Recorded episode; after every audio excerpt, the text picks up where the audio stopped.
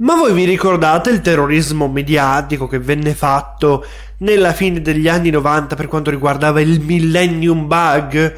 Il 2000, l'anno dei computer che si romperanno tutti, è stato anche l'incipit di Futurama, quindi cioè, era importante come cosa. Ma poi non è successo niente, non è assolutamente cambiato nulla, perché i programmatori sono stati bravi e soprattutto, principalmente questa cosa era allarmismo, quindi... Eh. Ma potrebbe succedere una cosa molto simile nel 2038, ma questo forse è un po' meno allarmismo di quello che sembra. Attualità, informatica, mondo del web. Questo e tanto altro su Occhio al mondo. L'occhio attento a quello che ci succede intorno. Parliamo di un bug potenziale che si conosce da tempo, quindi comunque non è che stiamo parlando di qualcosa di nuovo e comunque il 2038 è tra un po' di anni ed è chiamato il problema dello Unix time. E in pratica cosa vuol dire? Che il modo che abbiamo di segnare alcune date ad oggi non andrà più bene. Per lo stesso principio del Millennium Bug, ma appena appena peggio. Per capirlo dobbiamo vedere come il computer segna le date in pratica. La maggior parte dei primi computer non teneva traccia di date e orari fino all'IBM AT, il primo PC ampiamente disponibile che è dotato di un hardware che segnava data e ora integrato nella scheda madre. Come allora, anche oggi la maggior parte dei computer, dispositivi personali, elettrodomestici tengono traccia del loro locale. L'orologio di sistema è solitamente implementato come un timer programmabile che interrompe periodicamente la CPU per aggiungere un tick all'orologio di sistema. Precisazione da nerd, in questo gruppo non ci sono i microcontrollori dei sistemi embedded. Per i non nerd sostanzialmente stiamo escludendo tutte quelle robe tipo l'apertura automatica del cancello tramite il bottone, quelli prendono la data da fonti esterne di solito. Quindi ogni tot tempo la CPU aggiunge uno al contatore del tempo ed è così che il computer percepisce il passare del tempo. Ok, ma come lo segna? Solitamente le date sono rappresentate come un insieme di numeri, in cui ogni numero rappresenta una parte della data. Tipo giorno, mese, anno 0303 2023. Ovviamente questo può variare sia dal sistema che stai utilizzando, sia anche dall'area geografica in cui è stato fabbricato il sistema operativo. Di questo ne ho parlato in una puntata quasi due anni fa sul fatto che le date sostanzialmente sono un inferno per i programmatori. Comunque facciamo un ripassino che è sempre divertente. Alcune delle notazioni più comuni per la scrittura delle date in informatica includono formato giorno, mese, anno, formato anno, mese, giorno, formato mese, giorno e anno, formato giorno, mese abbreviato e anno, tipo 22 barra Dec barra 2023, tipo e rappresenta il 22 marzo 2023. Tutti questi formati sostanzialmente sono stati dichiarati prima che vengano utilizzati, così non si crea alcun tipo di confusione quando poi li si vanno a leggere, che sennò giorno, mese, anno ci si confonde. Anche perché in tutto questo i caratteri che di solito vengono usati per separare le variabili, quindi separare il giorno dal mese e il mese dall'anno, possono variare indipendentemente dall'area geografica. Tipo in America usano la barra, in Svizzera usano il punto, che è una roba. Quindi già la notazione delle date è un delirio. E tutto questo solo per spiegare qualcosa che succederà tra 15 anni. Comunque i programmatori non è che gli stava bene queste notazioni diverse, quindi sono corsi ai ripari per risolvere questi problemi. E quindi insieme a strumenti che semplificavano questa traduzione hanno cominciato a utilizzare un approccio standard per il calcolo delle date.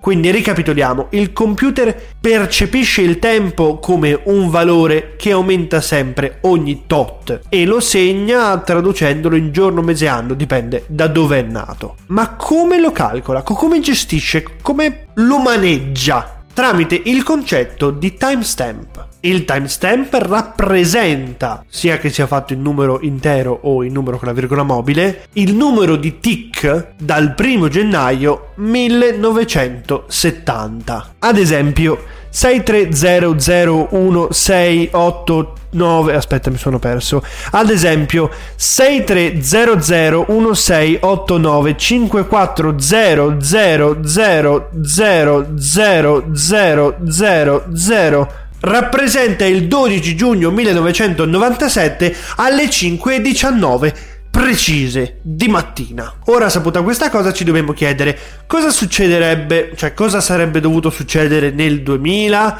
Sostanzialmente alcuni programmi, molto pochi in realtà, segnavano gli anni ancora in due cifre, quindi passato gli anni in due cifre non sapevi più se ti riferivi al 1900 o al 2000, quindi dovevi aumentare di due cifre la grandezza delle date, che è stato fatto non ci siamo accorti di troppi problemi, anche perché i programmatori si sono mossi in anticipo. Del resto io vi sto raccontando di un bug che succederà tra 15 anni. Cioè, non ve l'ho ancora detto. Cioè, voi siete qui da più della metà di questa puntata e non, non sapete ancora qual è il bug.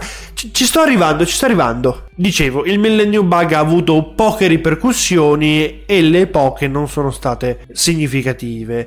Mentre qualcuno faceva scorte di cibo, i computer andavano avanti lo stesso. Bene, allora perché dico che questa cosa succederà analogamente al 2038? Il bug del 2038 è un problema che riguarda i computer basati su sistemi operativi a 32 bit. Ho fatto una puntata sul tema dei 32 bit, ma per riassumere, un computer a 32 bit utilizza massimo 32 bit per rappresentare un dato, mentre un sistema a 64 bit riesce a gestire molte più informazioni. I bug del 2038 riguarda i programmi che utilizzano un sistema chiamato POSIX per calcolare la data e l'ora. È sostanzialmente quello che per capire che ore sono guarda quanti secondi sono passati dal 1 gennaio del 70. Ok, l'abbiamo già detto, ma perché è un problema? In pratica utilizza un numero intero a 32 bit per rappresentare la data e l'ora. Il problema è che il valore massimo rappresentabile da questo sistema è raggiunto alle ore 3 e 14 e 07 del 19 gennaio 2038. Dopodiché il contatore andrà in negativo. Se volete poi lo spieghiamo bene in un'altra puntata, ma sostanzialmente restituisce un valore negativo perché ha superato il limite. Immaginate io vi chieda la lettera numero 1 voi mi date la lettera A. Se io vi chiedo la lettera numero 26, voi mi date la lettera Z. Se io vi chiedo la lettera 27, voi cosa mi date?